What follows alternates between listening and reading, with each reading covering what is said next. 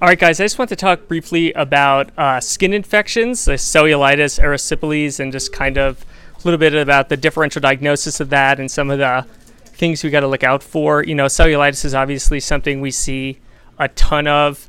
Um, but you know, um, sometimes the differential people go, "Oh, that's cellulitis," and they kind of get tunnel vision. So just kind of a general reminder. Other things that can mimic cellulitis are things like gout. Um, pseudo gout can also uh, do it. It looks very identical. There's certain rashes, not something we see a lot out here, but Lyme disease, something called erythema migrans, which is like a bullseye erythematous rash that can sometimes be confused with a cellulitis. So if they have recent tick exposure and now they have a cellulitis or a you know the classic everyone gets spider bites for some reason around here.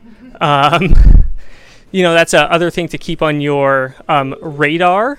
Uh, and then uh, other things more concerning, we look at like gas gangrene. So if they have crepitus, uh, obviously necrotizing fasciitis can be really uh, devastating, and that's something we don't want to miss.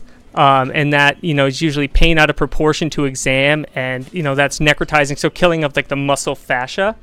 Um, one of the easy things we can do sometimes in the ED to look for um, abscess that we're always concerned about with cellulitis is a quick ultrasound. If you do the uh, superficial skin probe, which is that long rectangular one, cellulitis classically you see cobblestoning appearance on ultrasound, and that is indicative of cellulitis. And then, of course, we can look for abscess. If it's on the hand and you're not sure, what you can do is just get a tub and fill it with water because ultrasound loves fluid. And so you can just hover the probe right over their hand and look at the skin uh, for the fingers and for the hand if it's not a place that a probe can easily lie on. Um, also, we want to remember when we're doing our management, a lot of these people are treated always Keflex Bactrim with very common outpatient medications. Um, we always want to cover for beta, beta hemolytic strep and then cover with our MRSA, which we can do with clindamycin or usually Bactrim here. Um, also, we want to we want to mark those edges, make sure they're not expanding. It's okay to tell people you may see a little bit of redness go past that line, but if it gets out of control, we want to come back. So we would give it about 24 hours before we want to say, hey, this should only be improving. This should not be worsening.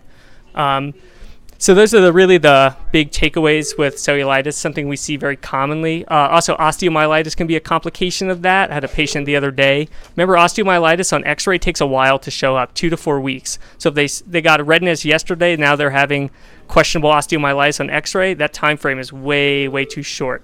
So and then the definitive test for osteo is um, MRI. Uh, always uh, you can do with and without to look for bone marrow enhancement. That's why you would use contrast. Okay, thanks.